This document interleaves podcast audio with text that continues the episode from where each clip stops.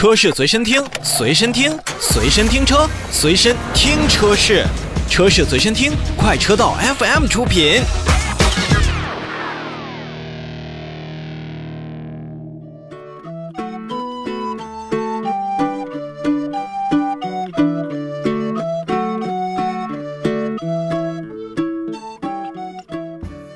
欢迎回来，我们来看今天节目当中要为大家介绍的最后一台新车。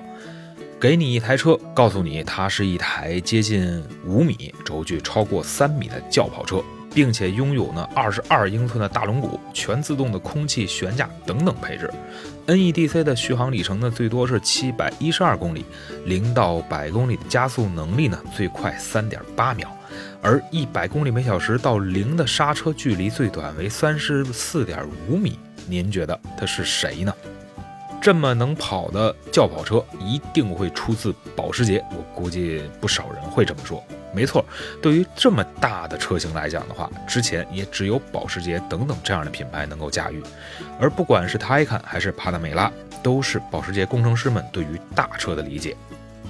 也请让我们先把时间放到去年的九月份，在去年北京车展的时候，领克汽车发布了自己的纯电平台 SEA 浩瀚架构，并且呢，为我们带来了当时还处在概念阶段的领克 Zero 车型。这款车型一经亮相啊，就备受我们关注，消费者也是惊呼：这不就是我们自己品牌的帕拉梅拉吗？而领克呢，这一非常个性的品牌，也乐意将这款 Zero 车型。带给大家，而时间来到了现在，吉利汽车呢也将出自浩瀚架构下的车型进行了重新的梳理，并且推出了旗下全新的品牌，叫做极客。而之前领克 Zero 的概念车也变成了极客零零一，并且给出了一个补贴后二十八点一万元到三十六万元的价格。看外观，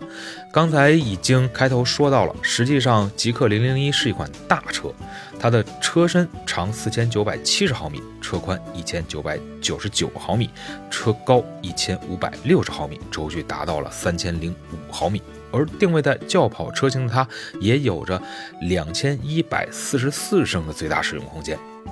说极氪零零一就不能不提及之前的领克设计。其实，在领克品牌最早推出零一车型的时候，针对这个品牌的外观，就有很多人是说法不一的。但随着自己领克品牌不断推出新品，以及每个领克产品都具备不错的产品实力，从品牌到设计到使用，领克呢也是得到了消费者，尤其是年轻人的认可。所以，我们看到现在全新的品牌极客，再看到全新的极客零零一，就不免会看成是领克。前脸呢是大家熟悉的领克车型的前脸，只不过作为一款纯电车型，极氪零零一呢也是采用了封闭的前进气格栅，标志性的分体头灯以及尾部的横贯式的尾灯，也让极氪零零一看起来非常的精神。同时，作为一台轴距超过三米的大车，极氪零零一的侧面也显得极为修长，加上最大二十二英寸轮毂和多种侧面线条的加持，让极氪零零一啊看起来更具攻击感。根据极客官方介绍呢，极客零零一上还会配备自动的空气悬架系统，离地间隙呢也可以实现从一百一十七毫米到两百毫米之间的自由切换。此外呢，极客零零一还配备了同级车型当中唯一的感应式自动门，譬如在车内还有一个智能语音交互、雅马哈的高级音响和 Face ID 等等配置。同时呢，采用七纳米制式的。自动驾驶的芯片也让极氪零零一拥有了八百万像素的分辨能力和二百五十米的超长探测距离。随着不断 OTA 的升级，未来极氪车型还能实现自动辅助领航和红灯刹车辅助等等城市的自动驾驶功能，为咱们消费者带来更多的安全和出行的便利。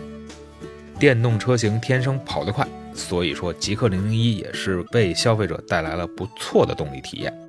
在极氪零零一的右版车型上呢，高性能永磁双电驱系统可以让极氪零零一从零到百公里的加速仅仅需要三点八秒。当然了，跑得快还要站得稳，所以极氪零零一三十四点五米的时速百公里制动距离也是可以媲美不少豪华超跑的成绩。电动车型跑得快、站得稳就够了吗？当然不。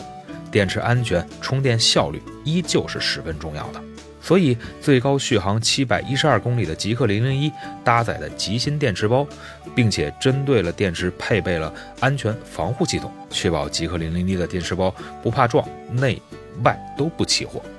那么在充电效率方面，极氪也将配备行业目前充电效率最快的三百六十千瓦的极充电桩。在极氪极充的帮助下，极氪零零一最高可以做到充电五分钟，行驶一百二十公里的效果。那真正做到一杯咖啡的时间，让消费者出行无忧。而充电效率高了，充电网络也要跟上。今年呢，极客目标完成两百九十座充电站、两千八百个充电桩的建设，而到了二零二三年年底。极客充电站也将累计会达到两千两百座，充电桩累计数量也将突破两万个。最后呢，极客作为吉利汽车旗下的全新品牌，也将拥有自己的独特的销售服务体系，像极客中心、极客空间、交付中心、服务中心和社交中心这五大中心，也都会围绕在极客品牌与消费者身边。